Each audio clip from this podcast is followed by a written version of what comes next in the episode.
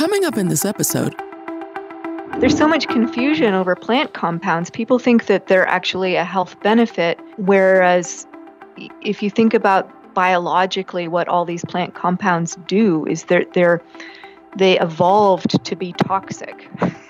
and so just piling on all of these plant compounds, eating the rainbow, um, may actually be creating its own stress level just as it is. Welcome to the HVMN podcast. What we do with our bodies today becomes the foundation of who we are tomorrow. This is Health via Modern Nutrition.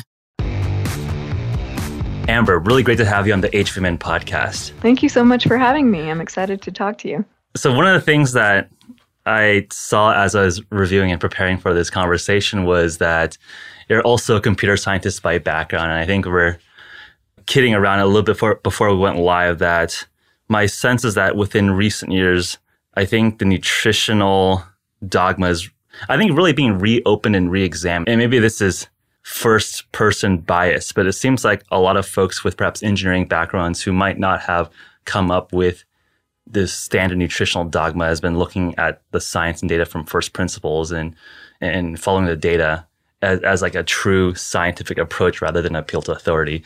And I know you've been looking at this for perhaps one of the longest, especially on the carnivore side of things, for over a decade.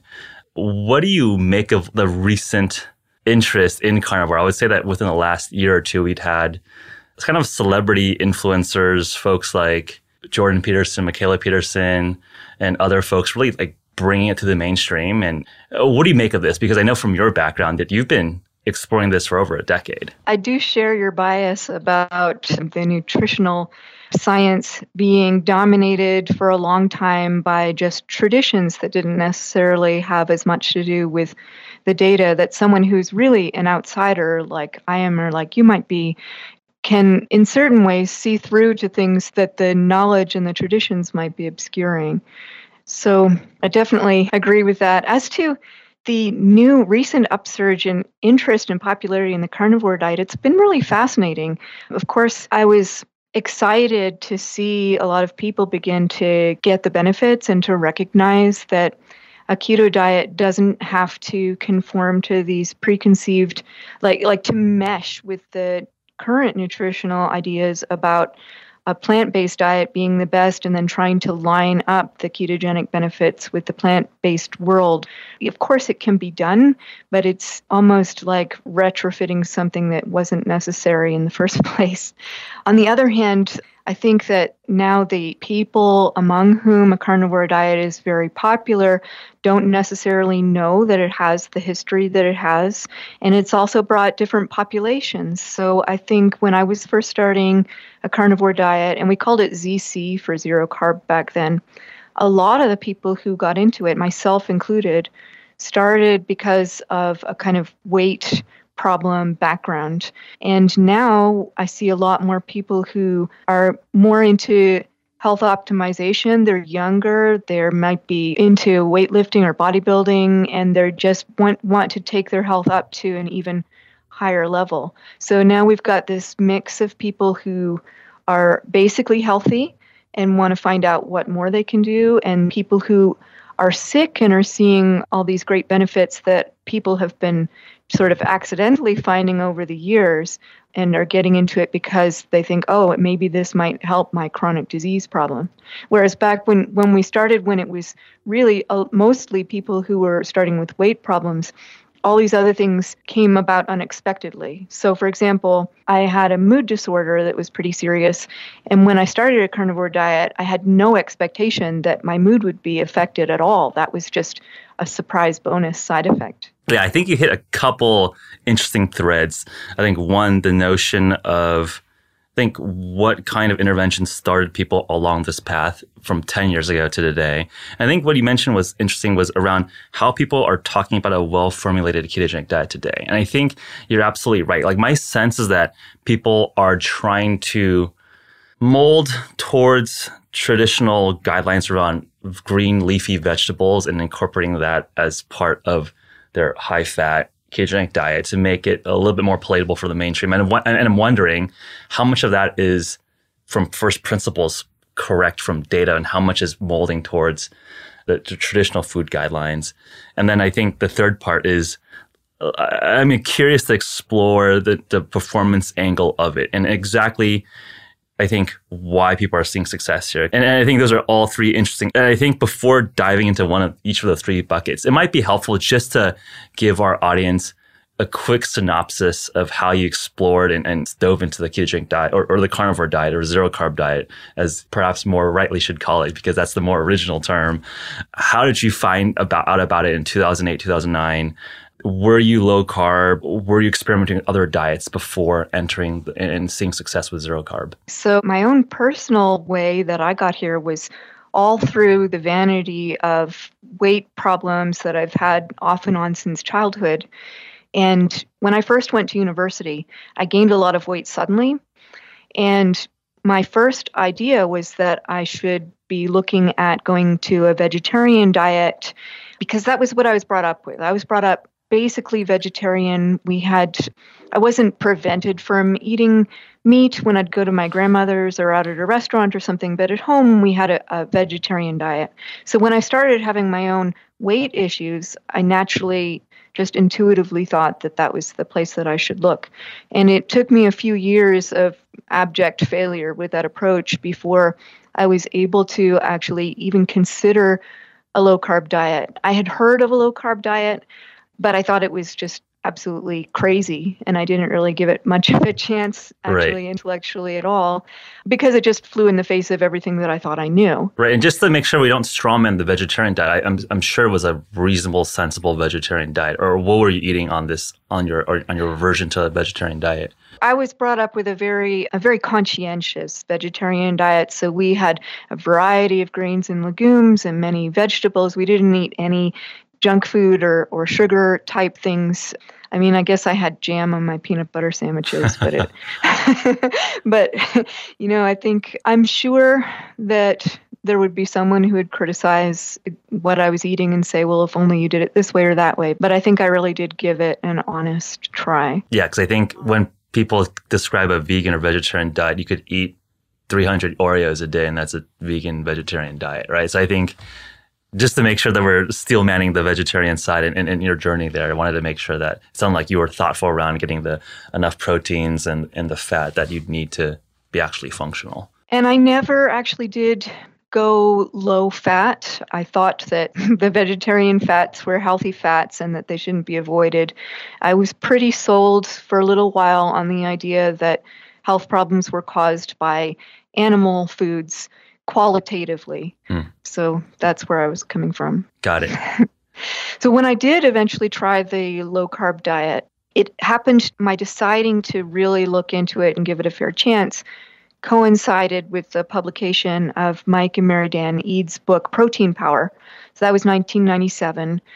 And I loved that book, and I still do love that book because it really had a lot of scientific justification throughout it and many references. And I even went to the library and photocopied many of the papers and read them very thoroughly. And but ultimately, the proof was in the the actual effect on my body. So it, it just solved my weight problem very quickly and very effectively, and I felt great.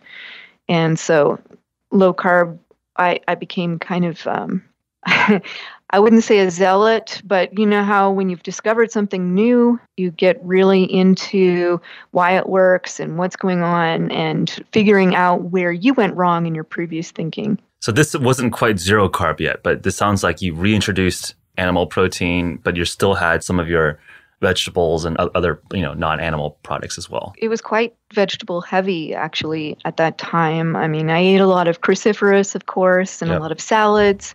And i also made a lot of use of kind of comfort foods that were low carb renditions of previous things. So i used artificial sweeteners. I made things even out of plant-based protein powders not because they were plant-based because they were convenient for making kind of mixes or protein drinks and things like that. And then in terms of low carb, were you trying to be ketogenic? Uh, were you measuring your blood ketones or was this in terms of just like carb counts? Were you targeting, you know, sub 100, sub 50? I was definitely counting carbs. So I got a handbook that I could look up all the different foods in and measure it.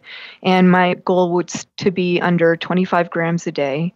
We didn't really have the ability to measure blood ketones at that time. Okay. So, but I, I had um, urine sticks, which I used to see if I was on track. That's how long ago we're talking about. okay. So, yeah, I mean, a sub 25, I mean, presumably you're you are in nutritional ketosis, a pretty proper low carb ketogenic diet. Because I think within some of the medical literature, it's kind of funny to see that some articles will say that 40% carbs is low carb diet or something. You know, it's like there's a range of carb consumption. It's like 30% is low carb. And it's like, well, low carb in the context of maybe the standard Western, standard American diet. By no means low carb when folks that are talking about keto are, are talking about low carb. That's it, that's interesting. So it sounds like you had kind of, to me, it sounds like what would people today call a well formulated ketogenic diet, which is you have the restriction of carbohydrates sub 25 grams but you still had a lot of like the leafy cruciferous vegetables that people like as you know the phytonutrients and polyphenols that that people associate with longevity or hormesis or, or, or some mechanism of why that could be helpful for health and performance. So it seemed like that helped and helped you reduce weight. But what was the trigger then to go one step further? And especially at a time where this must have been quite counterintuitive because when I personally started looking into the ketogenic diet and fasting, this was like four or five years ago, the first Google result that came up for ketosis was ketoacidosis. Right. So this is like a very yeah. extreme form for type 1 diabetes of uncontrolled uh, ketogenesis where your blood goes acidic and that's not very good. So I'm sure in 2008, 2009, as you were doing your research and talking to folks, this must have been completely insane in, within the literature or at least within the broader community of, of like just popular sentiment? Yes. So when I started the low carb diet in the late 90s, there was still a lot of influence from Atkins, and there was still a perception that a low carb diet would have to be meat heavy and fat heavy. And I think that a lot of kind of rebranding of Atkins started happening. If you look at the progression from, say, there's a there's a book in 1972 that was by Atkins, and I think that might be the original one. And there was a very limited amount of vegetables if you were in the sort of, uh, I think they called it phase one or induction phase. And then the second book came out, maybe, I don't remember the exact timeline, but maybe 10 years later, and they had a slightly more liberal version of vegetables. But by the time the new Atkins for a New You book came out, they were actually pushing, actively pushing vegetables and saying that you had to have vegetables as part of your diet. So the the zeitgeist had really changed, and the kind of myths about the low carb diet had changed too. So I think in the earlier days, people were really worried about protein for your kidneys, and I think that that's definitely been disproven as an area of concern. It still persists a little, but the myths about what vegetables are necessary for or what uh, low carb diet might do to you have moved on to more cardiovascular things or things about hormones, thyroid, cortisol, stuff like that. So I had been doing this diet for a good dozen years. And the thing is that my weight had started to creep up again. Mm. And there may be a variety of reasons for that. For example, well, it could just be that I was getting older, right? I don't know what effect that has. I had had two children. I'd gained weight during the pregnancies, and each time I didn't go back to exactly the state of weight that I'd been before. And then there's also the question of the antidepressants that I'd been on because I had been diagnosed with depression when I was 20. Mm. So I'd been basically on antidepressants for a very long time since before my low carb diet. So for whatever reason, my weight had been creeping up, even though I continued to stay on a low carb diet and, and still was reading more about it all the time and feeling more and more certain that what I was doing was healthy for me, yet my weight was going up. By the time the end of 2008 came around, I was weighing probably 200 pounds. I had stopped weighing at my last recorded weight was 196 and it was just too depressing to even continue to look at. Right. But I was feeling increasingly confused and desperate and looking for a solution and reading about things and thinking, you know, maybe there's something wrong with my thyroid or maybe I'm not getting enough of I don't know, something like creatine or whatever the latest supplement I was reading about, or maybe I had a candida infection. And there were so many theories, and I spent an embarrassing amount of money on different supplements, really to no avail, just trying to figure out what the heck was wrong with me. So that's the frame of mind I was in when I found this forum where people were not eating any plants at all, which before that moment in time, I might have dismissed in the same way that I dismissed the low carb diet originally. Because even though I had been pretty sold on the idea that a low carb diet was good for your health, I still had all of that background of believing in the healthfulness of vegetables. But a lot of the people that were on those forums had a similar background to me. So they were stalled out on low carb for whatever reason. And when they tried this zero carb diet, it was not only helping them break through those stalls, but they were finding unexpected, interesting benefits. The the forum itself was called Zeroing In on Health. And I think, you know, I appreciated it at the time, but it took me a while for it to fully sink in that all the people who were there, whether or not they started with a weight problem, they were staying there for health reasons. They were finding that it actually surprisingly benefited their health in some way or other. So it wasn't just a short term intervention. This was an overall upgrade in their lifestyle post correction of some initial weight problem or some initial acute thing that they wanted to resolve. That was what was happening. Although mm-hmm. for me, I fully admit that my idea when I finally decided, yeah, I think I might try this, was an extremely temporary idea. I thought, I'm going to try this, but I had no expectation that 10 years down the road I'd be talking about still being on this diet. Like three weeks I was going to do. Yep. and that will probably have some effect on my weight. And then maybe when I get back to the weight that I want, I can go back to my regular low carb maintenance diet. But of course, that's not what happened.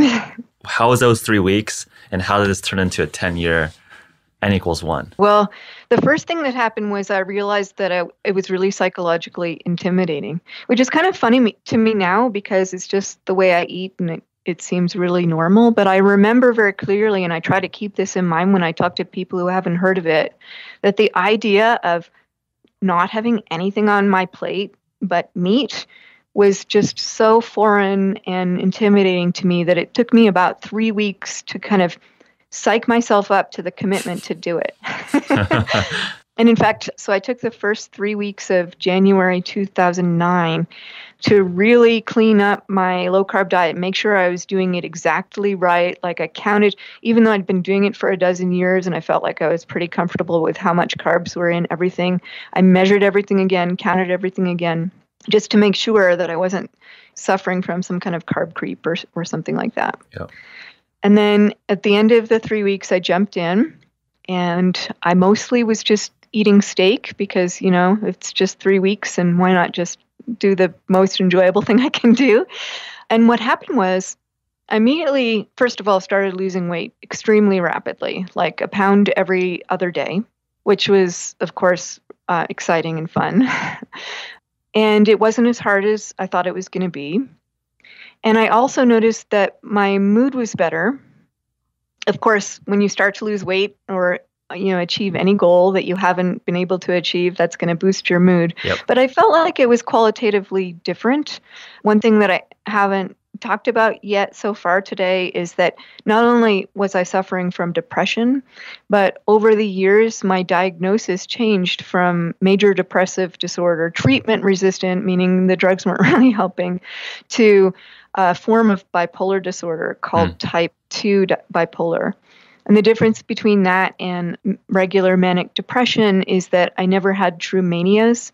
So I would have infrequent, short periods of what they call hypomania, which is what it looks like if you have manic depression when you're about to go into like a psychotic break and become manic. But that latter part never would happen to me I would just then crash and go back into depression, which was my more normal state. So my mood was good, but I wasn't really sure what to think about that. But I did happen to mention it to my husband at the time, and he stopped what he was doing and and gave me a very serious look and said, "You know, I didn't know how to bring this up with you, but your mood, you seem so much more stable now than you've ever been since I've ever known you." And we'd been together for like ten years at that point. Yep. Um, so that was, you know, I realized something serious might be going on here. Of course, you can't get to a big conclusion on just two weeks of feeling good when you've got this long history of fluctuating moods that cross time. I didn't think at that time, oh, my bipolar's cured. The promising little blip. And I think that's the sensible thing to do, right? Like, don't overfit the data of two weeks given a, you know, that does like a dozen years. Right. But that was definitely our first clue that there was something different going on. Mm-hmm. And as time went on, there was a bit of a complication because a few weeks later, I found out I was pregnant with my third child. And even though I felt very comfortable with the medical knowledge, about the safety of the carnivore diet and a ketogenic diet. I didn't stay ketogenic throughout that pregnancy for a variety of reasons. But after the baby was born, I went right back on the carnivore diet. And well, there was actually a really neat coincidence there that was lucky for me.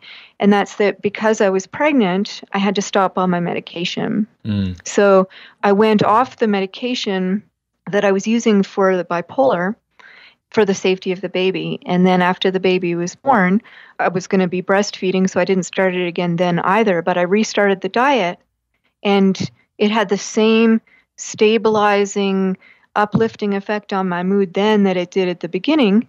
And I just never needed to go back and have any prescriptions renewed. So the bottom line is that I've been off psychiatric meds for 10 years after having a, deg- a, disease that was progressing and, and was crippling me. Fascinating. That's incredible. So, stepping in and looking at what happened with the low carb versus the carnivore diet, do you have some suspicion what, you know, quote unquote, went wrong with just a, the kind of the standard ketogenic approach? I mean, I think it seems like there's two main mechanisms of actions going on. I think ketosis and upregulating all the different metabolic pathways that triggers when ketosis occurs is one probably dominant mechanism and, and that would carry through a well-formulated or a plant-included ketogenic diet as well as a carnivore diet. But i sus- suspect that there was something in terms of potentially like an autoimmune development that you were getting autoimmune issues or, or some other effect that the elimination diet of the carnivore diet unlocked like what is your suspicion there? I mean, I think it's like those are probably the two main clues of why these things could work. I, I'm curious if you have other hypotheses or explanations of how you think the transition really flipped the switch, not in just reversing, I guess the the I guess reversal of the benefits you got from a ketogenic diet, and then something really astounding happened with the mood and the in the neurological side as well. I had many theories throughout the years, and, yeah. and I still don't really know exactly, but I'll tell you the different things that I've thought about. So, yeah. The first thing that I kind of dismissed pretty early on was the idea that it was just about the amount of carbohydrate and therefore the depth of ketosis. But the problem with that theory is that protein affects ketosis, right? So I do think people go a little overboard on their understanding of protein being bad for ketosis, but there's definitely some level somewhere where too much protein will take you out, and there's a, a continuum between the depth of ketosis you're going to get into with a lower protein and a higher protein low carb diet. And the, the diet that I was eating was definitely on the higher end of the protein range. Mm-hmm. So later on, when I started measuring ketones and such, I knew that I was in ketosis at the like the one millimole level. But I don't think that the ketosis and the carbs itself was the major difference for me. A second theory that I had for a little while is that I had some kind of a microbial infection, like maybe a fungus or a bacteria or candida or something that was affecting my mood, and that somehow I was starving them out by not giving them the, the again the level of carbohydrate. Like gosh i'm so sensitive to carbohydrates that even the amount in lettuce is going to feed these microbes right one of the reasons i decided that that might not be it is because there was a certain point where that was so strongly my theory that I thought, I've got to really kill these buggers off while they're down. And so I bought a whole bunch of different candida supplements that were supposed to attack the candida infection. And within about a week of taking these, uh, some of them included plant herbal concoctions like oil of oregano and garlic.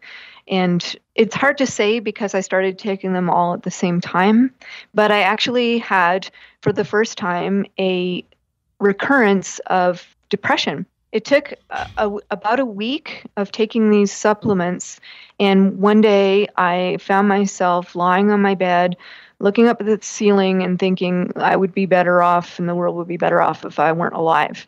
And then wow. I suddenly went, oh my god i've been here before what's going on this yeah. is this is not normal and, and i made the connection to the things i was taking and I immediately stopped them and within about two days that that sensation went away and so then i thought wow this is really serious and it has something to do with actual plants themselves. And that was i think the really really the first time that even though you know it seems really obvious you take away the plants then it must be something about the plants. But right. that was the first time that i really deeply considered that. And you know the paleo tradition has a lot of literature about autoimmune diseases and the c- contribution of lectins for example and how they get through the gut barrier and trick it into making gut permeable and I had never really given that much credence for two reasons. One is that I'd been on a low carb diet for a dozen years, and so I wasn't eating grains or legumes, which are the major source of those kinds of compounds that are supposed to do this. And secondly, I didn't see my disorder as a form of an autoimmune disorder, which now I think might actually be more the case. I think that the scope of what we call autoimmune and the scope of what can happen if you have inappropriately permeable membranes could in- quite easily include things like depression. Yeah, I think that's an interesting vein that I want to explore a little bit more because when I talk to carnivores, and, and these are folks that have been on carnivore much shorter than you, maybe a year, a couple years, I think one of the main routes that they find carnivore is through leaky gut, uh, gut permeability. They have gut issues, and it's affecting obviously you know diarrhea, all of that stuff. But like the broader, I think quote unquote autoimmune issues, eczema, skin rashes, maybe some neurological effects, and to me, it makes sense if people have autoimmune issues towards something in plants like polyphenols, some of these plant molecules, that makes sense. But but do you think that autoimmunity issues are becoming more prevalent in modern society? I mean, just as I think animal consumption has been a part of all of human history, I think there's always been some history of plant consumption as well. And to me, it seems like that we wouldn't evolve that behavior just plant consumption if everyone had some sort of autoimmunity. And I think there probably is some, obviously some individual variation on tolerability of plant polyphenols.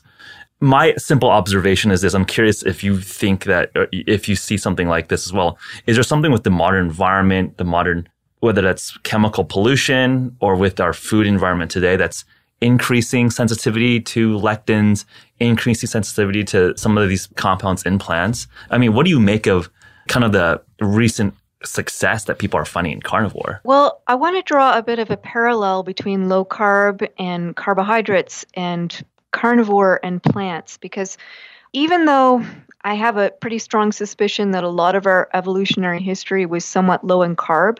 I agree with you that plants have probably been some part of our diet for all along, except for pockets of time where we may not have. But if you think about people who have metabolic syndrome or diabetes, for example, clearly, I think that it's very clear anyway that the best treatment you can possibly do if you have diabetes is avoid carbohydrates. But on the other hand, I do not think that the idea that carbohydrates cause diabetes is very well supported at all because you don't even have to look very far back in history. You can just even look at other parts of the world right now where there are people who are eating high carb diets and they don't have a problem with diabetes or metabolic syndrome. Mm-hmm. So clearly, the carbohydrates themselves aren't causing the problem. And we should, as humans, be able to have a high tolerance for a high carbohydrate diet. Yet, if you have diabetes, once you're there, it seems like there's no going back. You can put all of that disease into remission. Many people completely normalize their glucose levels, even get their insulin levels back down, and avoid all of the horrible complications that can happen if you have diabetes. But if you give them a potato, they have diabetic responses to it immediately. Right um, which is not normal. Yep. And I think the same kind of logic can be applied to the carnivore diet. I think it's absolutely not normal for someone not to be able to tolerate some plants in their diet. Yep. I don't think you can make a good argument that humans just don't aren't cut out to digest any plants.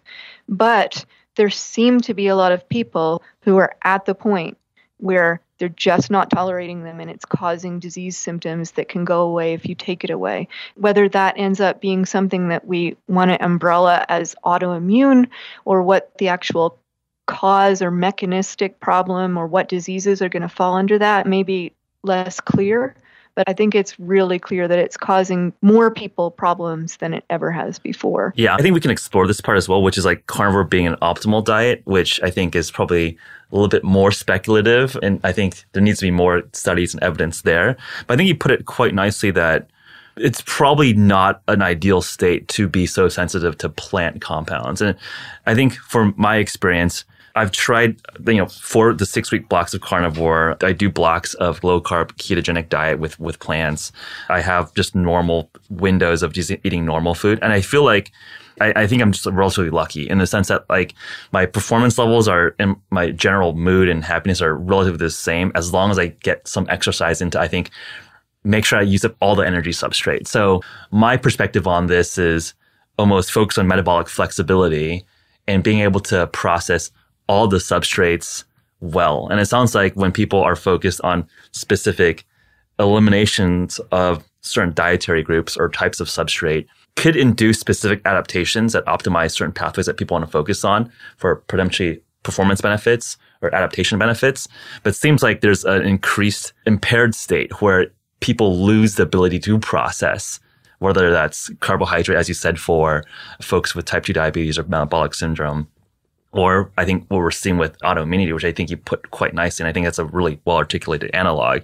There seems to be an uptick in autoimmune issues with lectins or plant compounds. I mean, my only guess there is that is there something with the food environment or our modern environment or the types of food that we're eating that are triggering this? I mean, do you have any suspicion or ideas of why this is happening? Or is this always has happened and people just didn't realize it? And people are just like, oh, I just have like gut issues and I just kind of feel bad. And I didn't realize that not eating plants made me feel better. So I guess there's there's two options, which is that there's something that's modern that's changed or something relatively recent that's changing our acceptance of plant compounds, or it's just always been the case, but we've been but it's it's more important not to starve, therefore eat some plants than only eat meat, which is, I think, as you mentioned, probably the preferred, more most nutritionally dense form of food that would be readily available.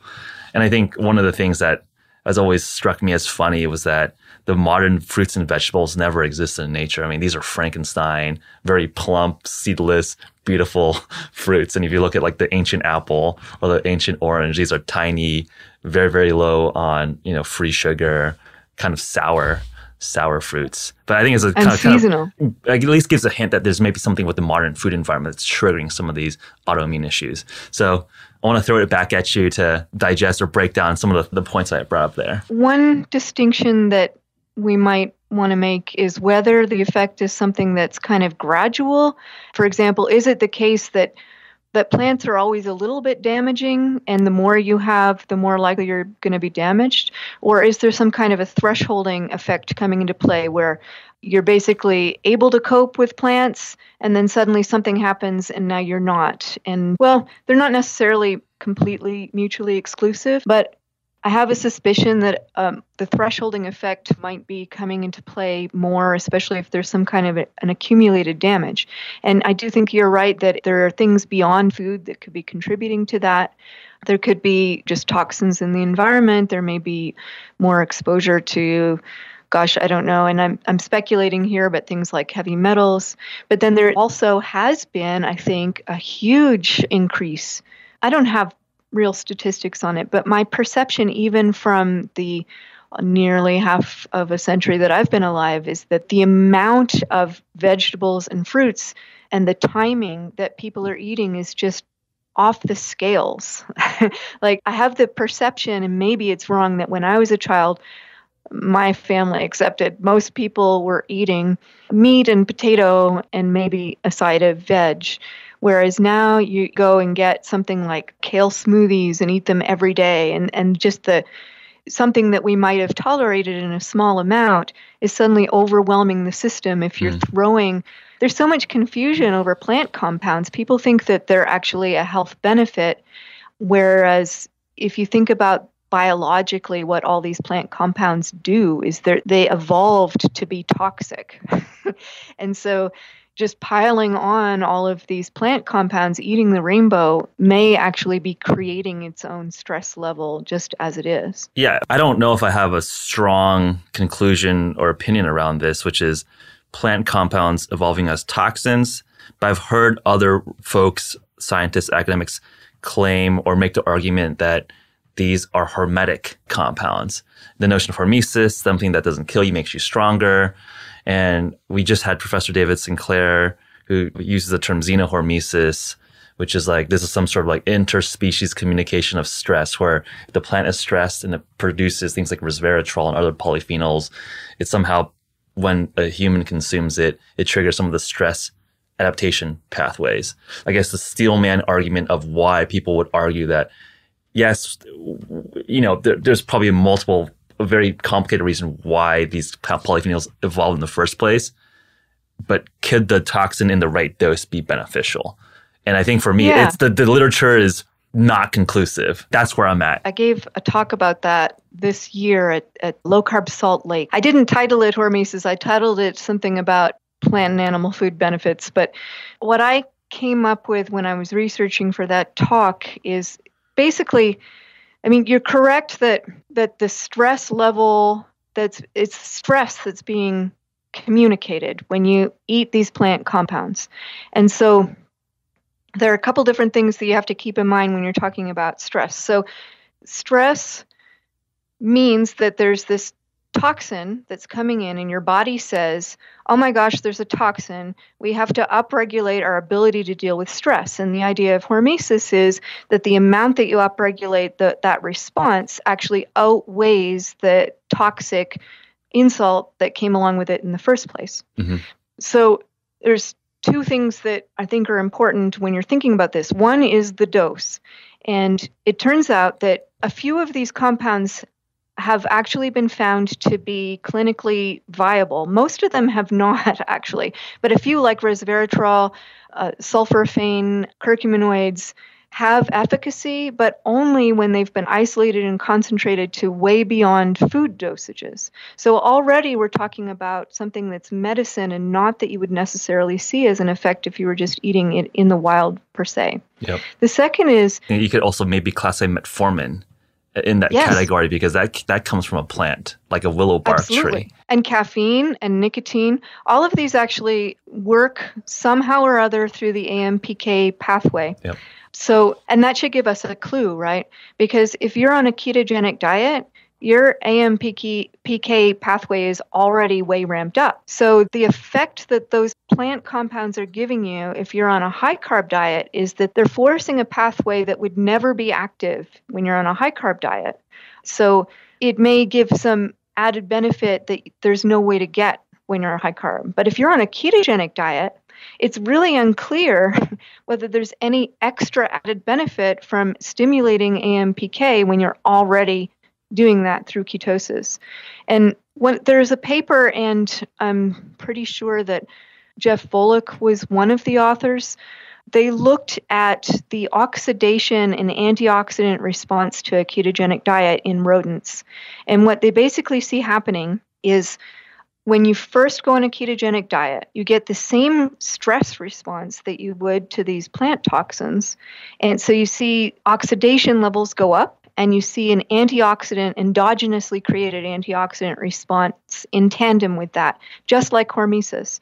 But then what happens is over time, through keto adaptation, the endogenous antioxidant levels stay up and the oxidation detectable oxidation levels go down Hmm. And so, if you're in this keto adapted state, I think that it's really questionable whether now adding a hormetic kind of dose, which we already don't even know what that dose is, is going to help you. And the danger is that you over toxify. So, even in some of the literature that talks about how these toxins can help with, say, cancer, it's also known that past a certain point, if you try to use those very same polyphenols or whatever they're specifically using, it actually increases the cancer rather than helping it. And so it's a very delicate balance. Yep. I agree with what you said there. I think the nuance is dose and then the specific individual baseline state are they in to be able to receive a hormetic shock. Because I think an exercise for me is if I'm metabolically healthy, is going to be adaptive in a good way for me. But if you have an issue with exercise, if there's an injury or some other impairment, then forcing someone to run a half marathon is probably going to be detrimental to them. So I think even from that analogy, if we can look at hormesis in general, exercise, for example, can be considered hormesis, different types of diets, and then when we're talking specifically on plant polyphenols, I think if we look at from that lens, it makes sense. And it sounds like we kind of agree that there is potentially use cases, or there are for sure use cases that we've seen helpful. But I think just to give a broad sweep that all of them are helpful, I think is overly crude. Yeah. And, you know, speaking of exercise, one thing that I learned recently is that if you give exogenous vitamin C with the hope of reducing oxidation because it's an antioxidant, it's been shown that the adaptations, the positive benefit of exercise, are taken away if you give too much vitamin C. So you can't necessarily predict what kind of effect you're going to get when you start messing around with doses of things that you wouldn't naturally get. I think that's one thing that I've just come to appreciate more and more. And perhaps with a computer science background, you, you have a similar lens here, which is that this is a very complicated systems network. And if you push on one node, it impacts all the other nodes very, very intricately, right? So it's not just like turn up vitamin C and instantly that's like the one thing that you want. It's just like there's like some homeostatic function that I think all life is trying to maintain some balance. And once you artificially jack up one side, you're affecting 17 other pathways. And it's hard to predict how that all happens, right? I think you kind of tease upon this with a ketogenic diet. You're not just increasing ketones and reducing carbs, which reduces insulin. You're also hitting AMPK. You're hitting potentially the NAD NADH ratio. You're you're hitting all these metabolic pathways that are people are now studying individually for longevity or health span effects. And I think you see that some of these primal interventions like fasting, like keto, like and I think carnivore is like a more extreme or more restricted version of keto are hitting a lot of the pathways in like the way that you'd want to control them, right? Like I think if you would want to be very crude, you'd want AMPK to be upregulated because I think it's associated with a lot of good adaptations for increased mitochondrial biogenesis, increased, and that's associated with longevity, right? So I think it's interesting that some of the primal interventions seem to hit the system much more completely than just like a spot. Like I'm going to take a rapamycin to inhibit mTOR. I'm going to take a metformin just to try to bump up AMPK. I think that's an excellent point. You're coming from a background of psychiatric illness. It reminds me a lot of the way that psychiatric medicines work. So you've got this living hom- homeostatic system, like you say, right? And if you just try to, to intervene at one specific pathway, everything's going to fight to go back to where it was supposed to be. So I was taking serotonin reuptake inhibitors for a while, right? And I'm quite certain that my body quickly worked its way around that so that it was no longer effective. But on the other hand, now I've got all these knock-on consequences of of the system having to work around it, which I think is where side effects come from. Mm-hmm. So, you know, I don't want to get into a naturalistic fa- fallacy, but there are reasons that your body would get into a ketogenic state that come are about in a sense that pulls in a lot of things that are synergistically working together to get you into that state. So if you're fasting, I think that's a very natural so to speak, way to be in ketosis, and it's unlikely that there's going to be parts of your body that are fighting against it. Right. But if you just say take ketones in a salt or ester form, I would expect that to be very confusing to your body. Why do I have high glucose and high ketones? What's going on? And and I don't think it's going to have even if it's going to have some positive effects. I'm sure it does. The literature shows it does on yeah. something like cognition. Um, that doesn't necessarily mean that you're you've got your body working together in a safe, effective way. Yeah, I mean, I think obviously exogenous ketones and ketone esters are a specific area of interest of mine. And I think that there's a robust building block of evidence there. But I think you're asking the right question. Is this a, this is a novel physiological state to have high ketones and high carbohydrate potentially at the same time. And my way of thinking about it is that it's similar in terms of just energy substrate overload in general. If you're just eating a lot of fat and a lot of sugar at the same time, that's probably not a good state. And I wouldn't necessarily recommend just eat a lot of ketones, a lot of carbs, and a lot of fat at the same time. But if you're actually balancing right. it properly, to me, it's just like it were uh, a ketone ester is almost opening up a, just an additional nutritional lever that has different properties than carb, fat, protein and you just have yes. like some way to just ingest ketones directly. And I also think it can be an excellent way to bootstrap, or if there's some reason, for example, if you've got a problem releasing uh, fat from your adipocytes, having a boost of even extra fat let alone extra ketones can help you help your body start to recognize the signals of the state that you're trying to do it trying to get it into yep. as long as you're not crossing the signals too much. Yeah, it's like there's nothing that's I think is magical, right? I think when people make overly broad claims, where I've seen different publications literally say this is Kim Kardashian's keto diet in a bottle. Just drink this and you're gonna melt fat off your body. It's like no, it's not that simple. uh, I, I, we wish you could just like turn these things that uh, everything is just more complicated, and I, I think that's like I think I think it's like the, a very similar journey where you think the nutrition should be settled. It's one of the most it's everyone has an opinion on it because everyone eats, and it seems like it should, should be something that's like understandable. But I think even today, it's just like no one knows what to eat. like mm-hmm. like literally, I think I'm curious to get your thoughts on some of the recent developments where like the New York Times had that big article around, oh, red meat might not be as bad as we had, you know, recommended for the last 20, 30 years. So I think from that perspective, and this might tie into the larger trend around which institutions to even trust. I don't want to become too conspiracy theory, but I just see a kind of a broader trend towards people really just wanting to understand the raw data, the, the evidence in of itself, because I think we've, I think just within the lens of nutrition, I think we've seen issues with the broad stroke guidelines. And I think that little lens for me is opening up my questioning of just broader institutional interpretation of knowledge. And I think perhaps some areas are a little bit more robust than others, right? I think politics and, and news is one where people are living in parallel realities. Let's not get into politics, but I think that might be something salient that a lot of people can kind of intuit where our notion of what is real news and fake news is like people are not even talking on the same planet anymore.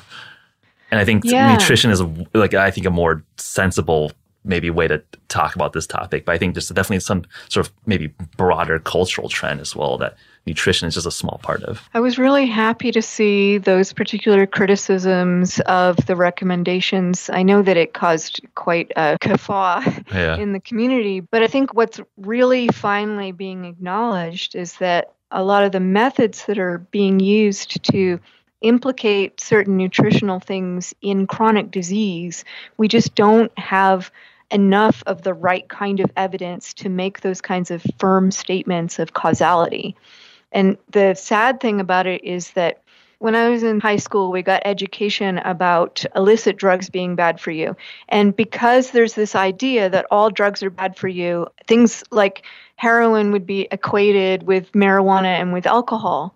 And I think it's very clear if you are a teenager who's experimenting with marijuana, that the dangers are being exaggerated and therefore it breaks your trust. And so I saw people in my cohort who would get into very hard, very dangerous drugs based on the lack of trust in the people who are teaching them about drugs. And so I think that the nutritional world is in a similar kind of situation where we have all these medical victories that should be taken seriously, like the discovery of germs that led to antibiotics and to vaccines is a huge benefit and win for mankind.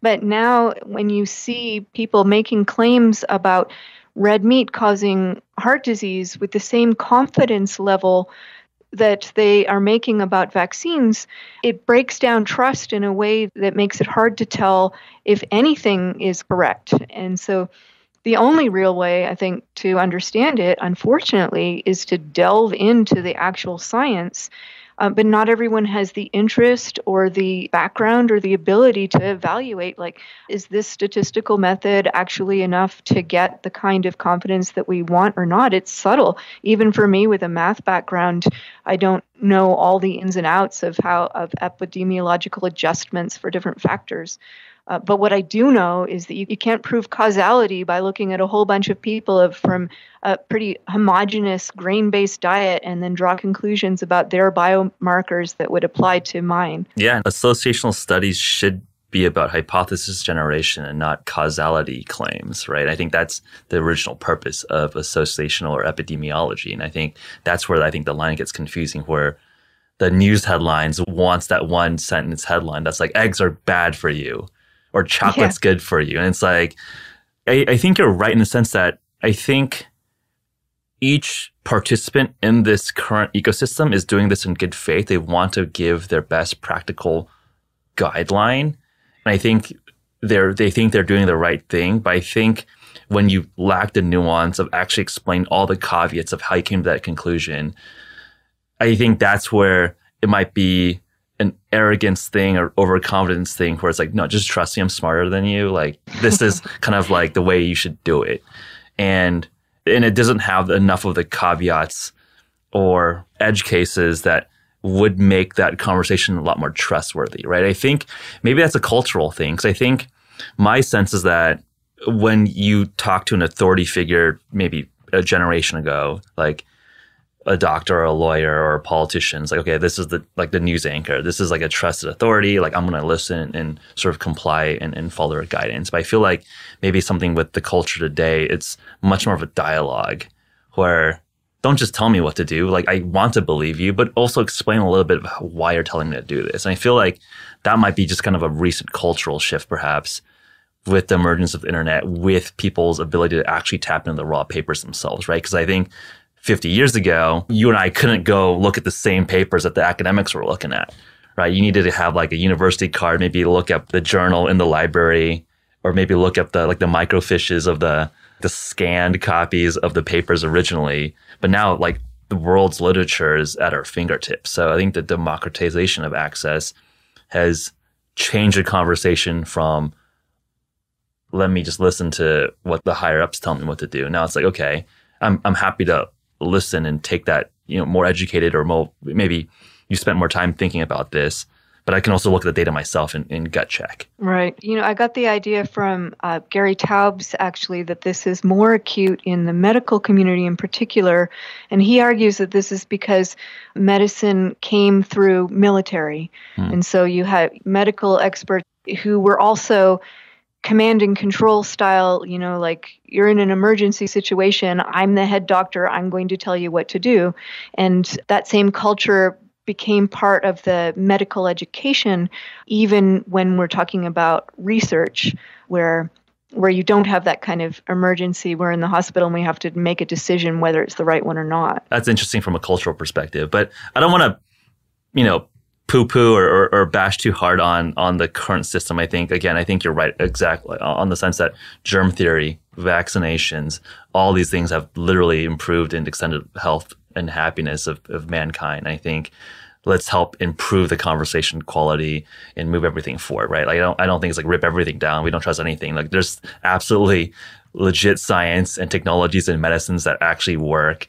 Let's focus and double down on that. And I think at the edges, especially around diet, where it goes from, I think it's like fairly interdisciplinary. I think hopefully there's more progress made there. How do you envision the space moving forward? Because I think 10 years ago, you probably had like this weird online community that those people were the only ones talking about it. I think four or five years ago, keto is, I would say, still controversial, but I would say that most people have probably heard of the notion, like the word keto, or like a good substantial of the mainstream have. I think large part you have celebrities talking about their diet, seeing some success there. In my sense, is that carnivore is on that same trajectory. I think someone like yourself proves the counterexample that you're not going to die on a carnivore diet. So I think hopefully the downside is move towards this is not going to kill you in a year. You haven't died of scurvy yet. So I'm curious, what do you think are the catalysts that might trigger a broader examination around carnivore? Maybe it's already happening with people talking about it. Maybe it's more studies. It sounds like folks are trying to do more formalized studies on the carnivore diet.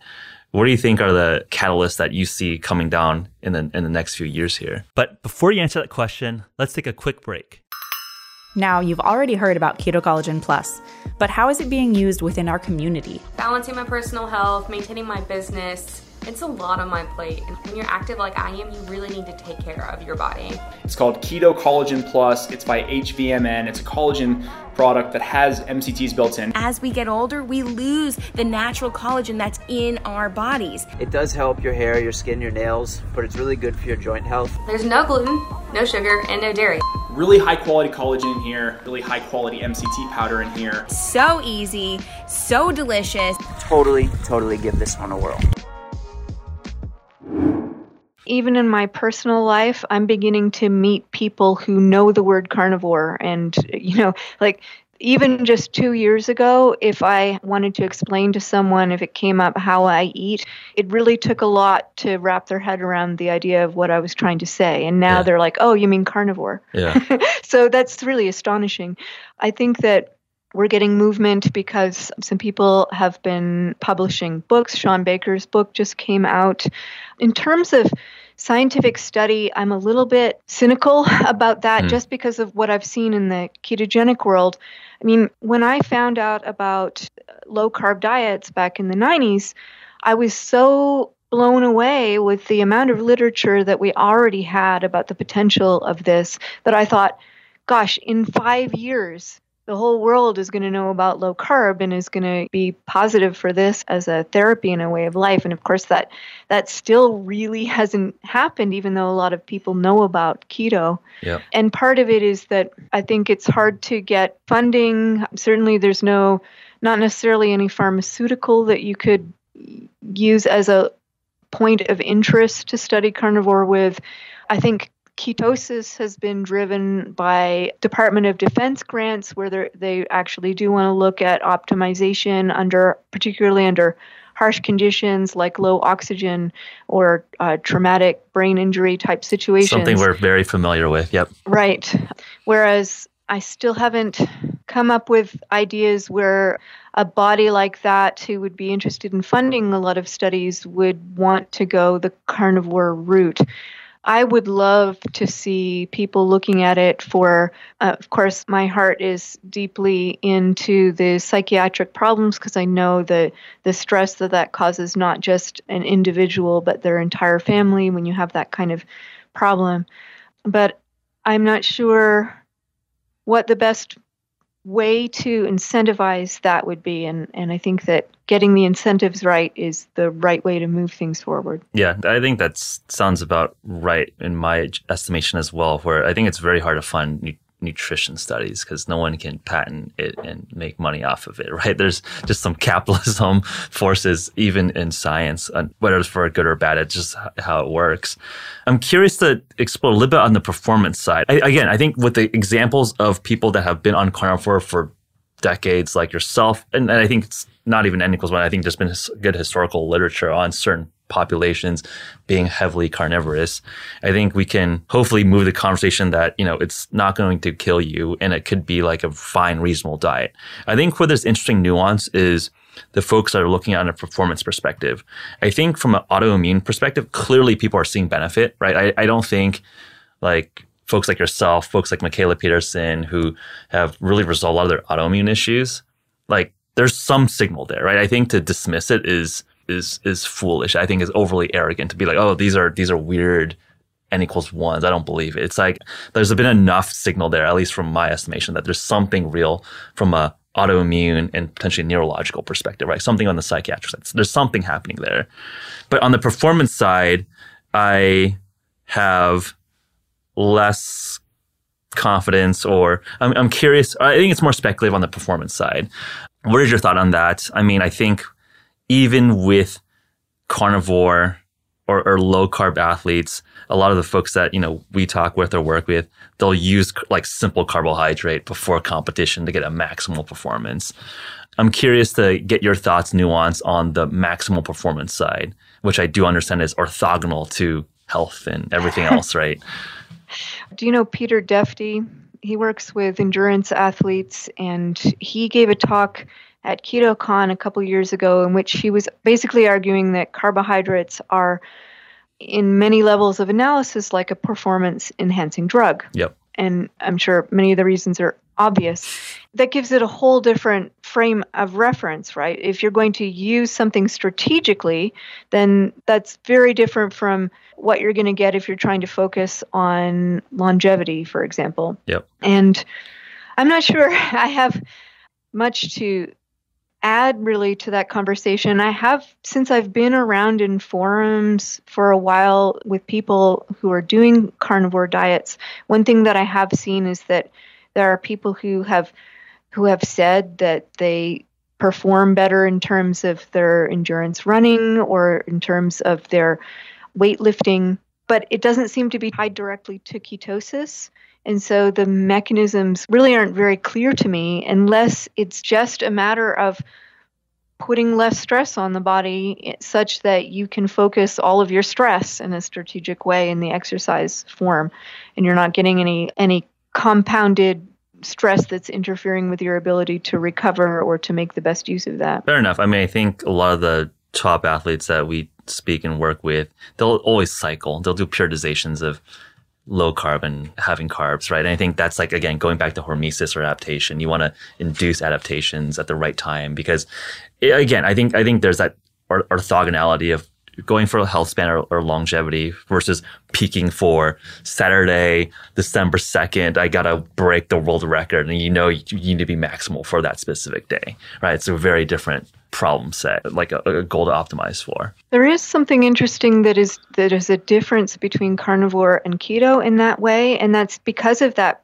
protein element. Yep. So if you manage the timing of your meals, for example, you can on a purely carnivore diet go for a long period in which you're not eating, even if it's just like all day or a day and a half or something, and then eat a huge bolus of protein. And you're going to get a very different effect than you would get if you were trying to just maintain ketosis at, at a low level round the clock. And it it isn't exactly the same as a kind of like carb cycling but I think that there are some similarities because you're getting this anabolic hit that is going to involve insulin and mTOR, but also protein and and everything that you need to build your body. And you can do that within the context of a carnivore diet in a way that it, if you're aiming for ketosis as your kind of highest value, you may or may not get. I once had conversation with Ron Rosedale about this.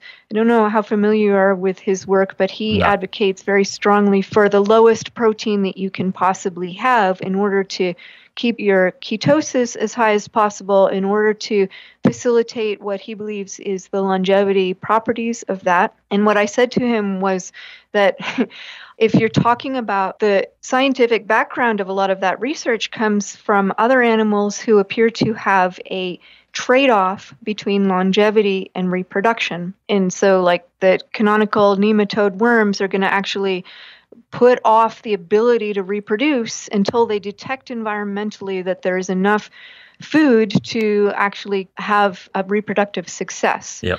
I don't think that those results actually translate very well to humans when it's been looked at. But even if they did, if I were just thinking from a personal level, the kind of life that I want to live, yes, I want it to be long, but I want to have very strong vitality in all of the senses that we associate with reproductive success. And if that's going to shorten my life, I'd kind of rather have a more vital, virile kind of existence while I'm alive than to have a long lifespan where I don't feel very energetic or have high libido. So I think you bring up an interesting point around perhaps some of the considerations to how to properly implement or think about carnivore in the context of health span and longevity. So perhaps to go through a quick list of attacks or critiques of why carnivore might not be optimal and maybe just break down how you think about it.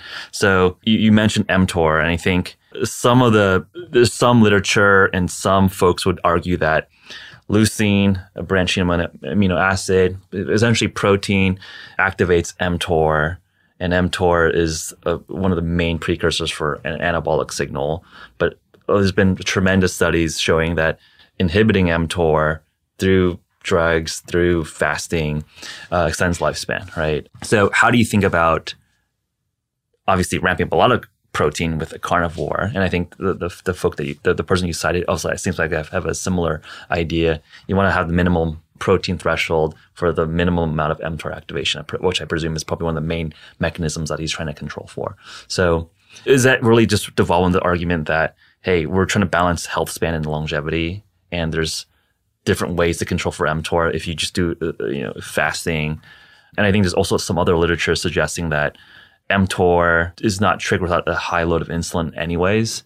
So perhaps if you don't eat carbohydrate with your protein, the mTOR problem is not as stark as one we might suspect. How would you break that down? The way I would approach the mTOR question, I've I've already kind of alluded to, and yeah. that has to do with frequency. So most of the, if not all of the research that's been done on the benefits of fasting. So if you think of Valter Longo, for example, it's done in the context of a high carb diet, and so their idea of how much fasting you have to do to get longevity benefits comes down to something like a suggested protocol of five days in a row of fasting once every month to get the total autophagic renewal of all your cells, right? Yeah. But if you think about what they're doing when you do a five day fast when you're on a high carb diet, you're spending two or three of those days getting into ketosis before you're really getting those benefits. Yeah. So if you're on a carnivore diet, it may be the case that I ate two pounds of steak and now my ketones are down to 0.5 millimoles or something, right?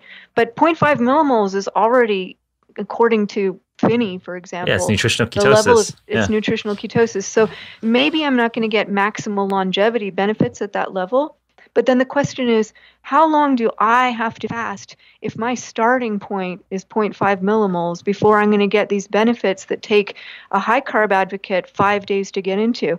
And although I certainly don't have concrete numbers, I don't have a lab to test this, I'm going to suggest it's like a day, even overnight, you're going to be at the levels that it would take days to get these benefits that have been clinically shown to be relevant.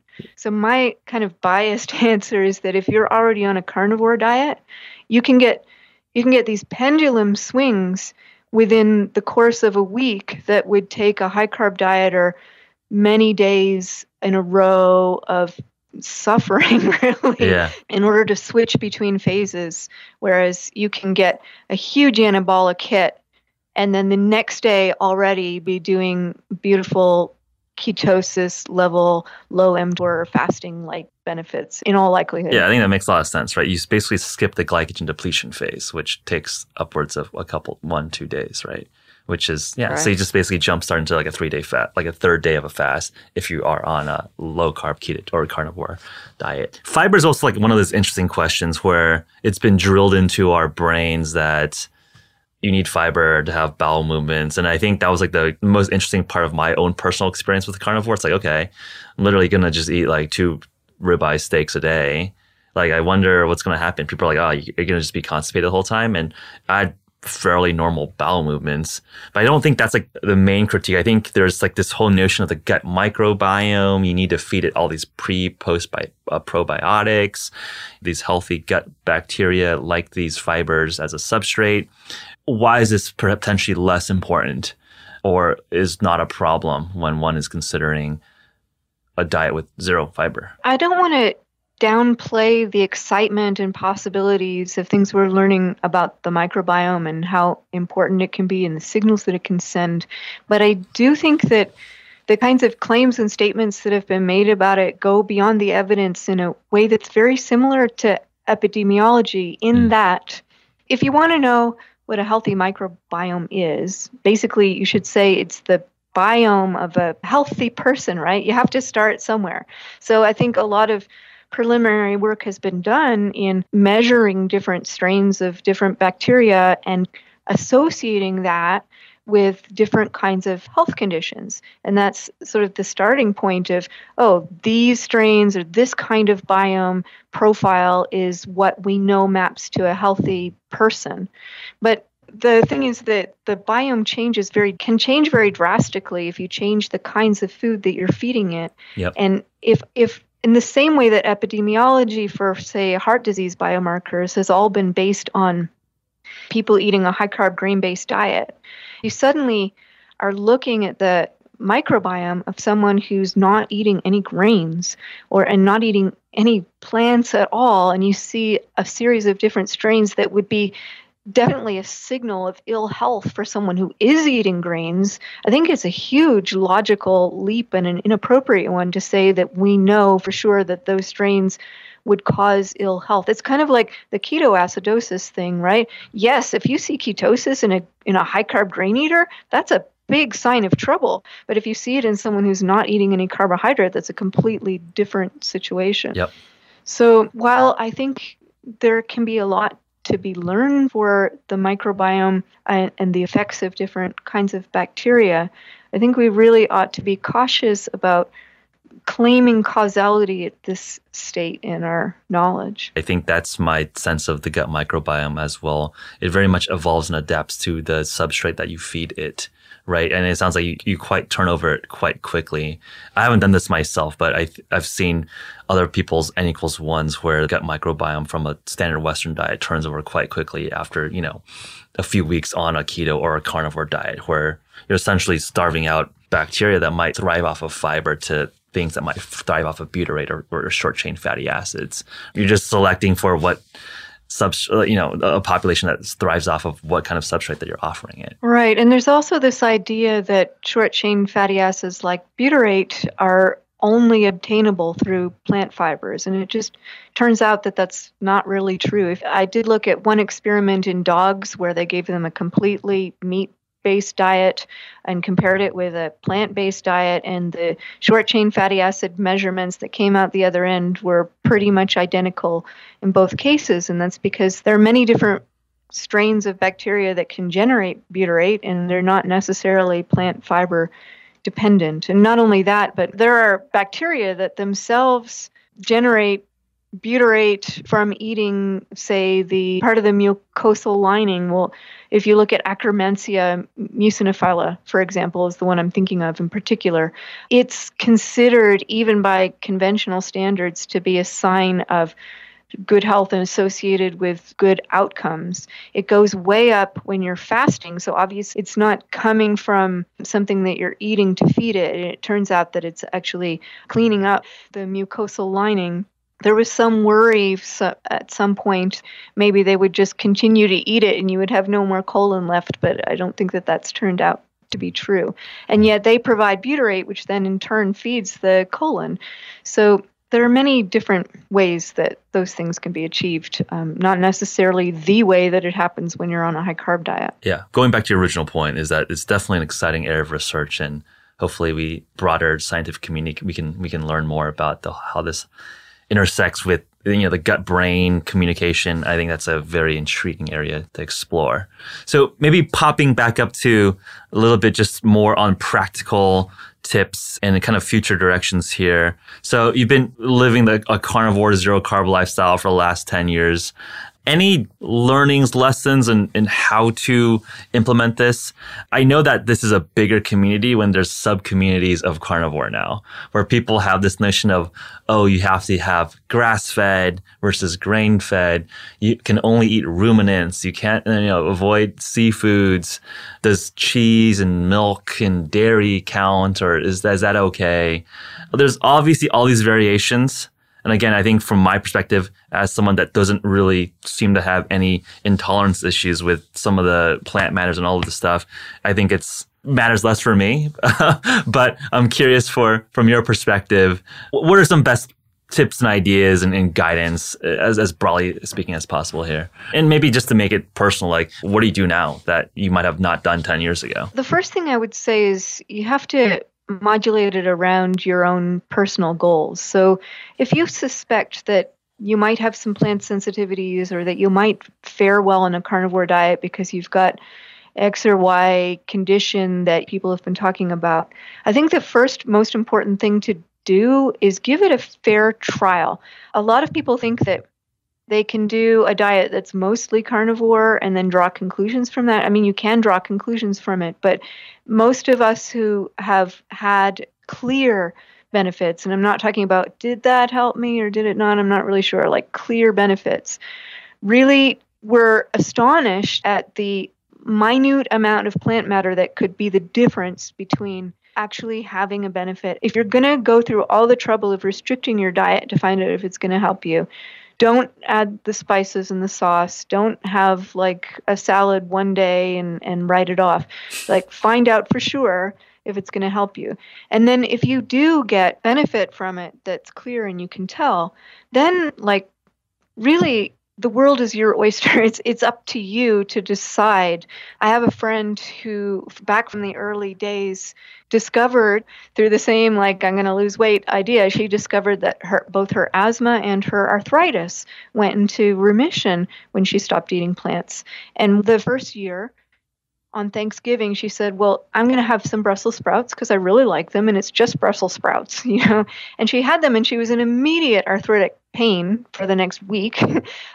but even if you find out I can't eat Brussels sprouts without this pain coming back, if you love Brussels sprouts, that's your decision to make, right? So yep. once you've determined what your baseline sort of best result outcome is, everything else is up to you. And I think that there's a lot of sort of shaming and purity that can go on within diet circles. And I really want to differentiate from that and say, this is about you making the trade offs that give you the most pleasure and the most ability for you to meet your goals at the same time. And where that falls for you might be different from where it falls for me.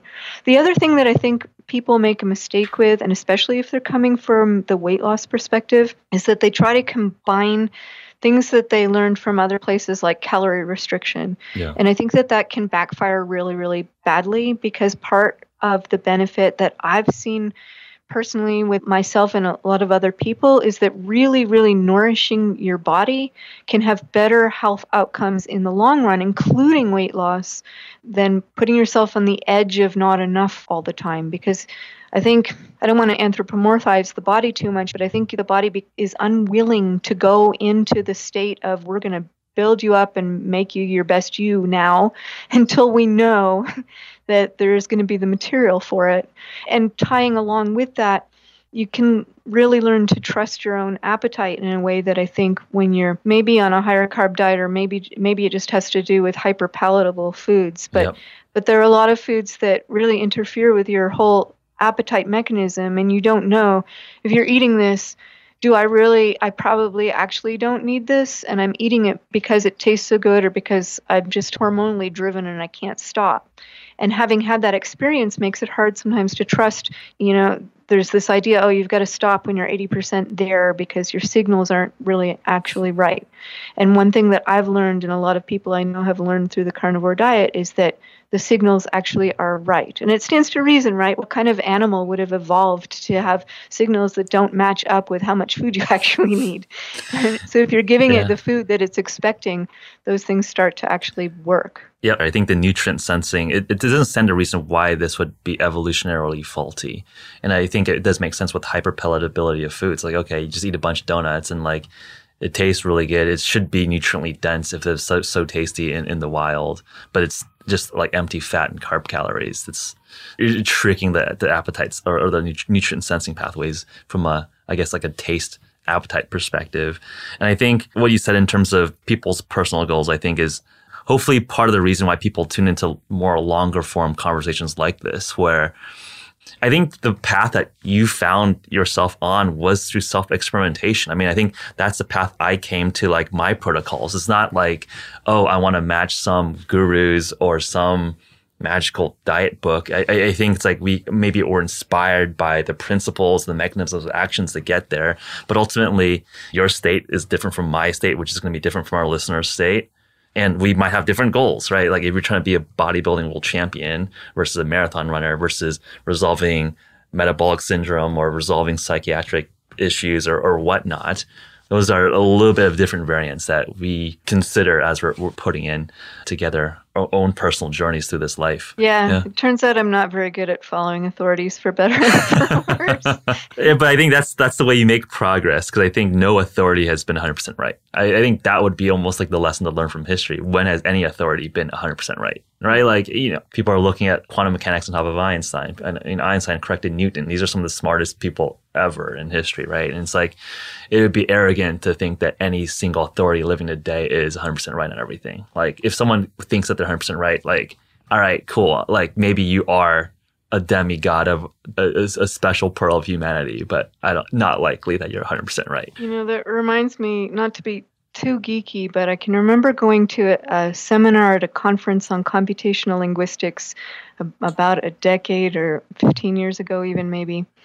And the topic was grammatical induction. So you're trying to look at a sequence of language and try to just automatically, without any outside knowledge, determine structure out of it, which is a fascinating problem. And what the speaker said is to succeed at something as difficult as this, you have to have a combination of arrogance and humility. So, humility that there have been brilliant minds working on this, maybe even more brilliant than you for a long time, and they haven't come up with the perfect solution. But at the same time, you've got to have the arrogance that maybe you do have some new piece of information or some new perspective that could allow you to be the one who solves it. yeah, so it's probably like the right way to live life, right? Like be humble, but like have that confidence to shake things up if you have a nose for it. Um, so wrapping up here, what's on your roadmap? Obviously, you've given talks about about the areas of research. I mean, what are you looking forward to personally in the low carb or carnivore movement over the next year or two? Just looking at a little bit on your on your calendar and your schedule and your plans. Thanks for asking. I gave a lot of talks over the last year, almost to the point of burnout, and almost every talk was a, a new one. So I talked about the role of anecdotes. I talked about measurements of quality that lead us to pitfalls like the word nutrient density. And I talked about evolution and I talked about hormesis and I talked about mTOR. and now I have no more talks on the docket. All of my focus is going to go into two things that I really want to achieve before the year is even half out. One is to finish the book that I've been writing, which I'm releasing online chapter by chapter uh, at facultativecarnivore.com. Exciting. And and the other one is the second annual carnivore conference. I made the first one in Boulder this past March, and we're doing it again in May. We have I decided to open it to submissions for talks because I wanted to give people who I didn't know were doing relevant research to have a chance to show us what they're coming up with, and that's going to happen in May. And I'm very excited about that too. They'll definitely share out those links for folks that might be interested. So, where do folks find you? I know you're on social. Where do people stay up to date on your day to day? I do spend way too much time, particularly on Twitter. My handle's Keto Carnivore, and I'm pretty responsive there. I have a couple blogs, but I think they can also be found from the Twitter account. It was fun to explore some of the nuances that don't get typically covered with just like, oh, you know, a carnivore diet. What are you eating and uh, are you dead? So uh, fascinating to dive into some of the science and uh, also I think some of the maybe more philosophical approaches of how we should even approach questions like these. Likewise, yeah, it's a great pleasure to get to talk to someone who gets the basics and wants to move to the more subtle points of conversation. Yeah. So I thank you for that. All right, pleasure. All right, thanks so much. If you're interested to learn more about HVMN, visit www.hvmn.com/pod. Thank you for tuning in.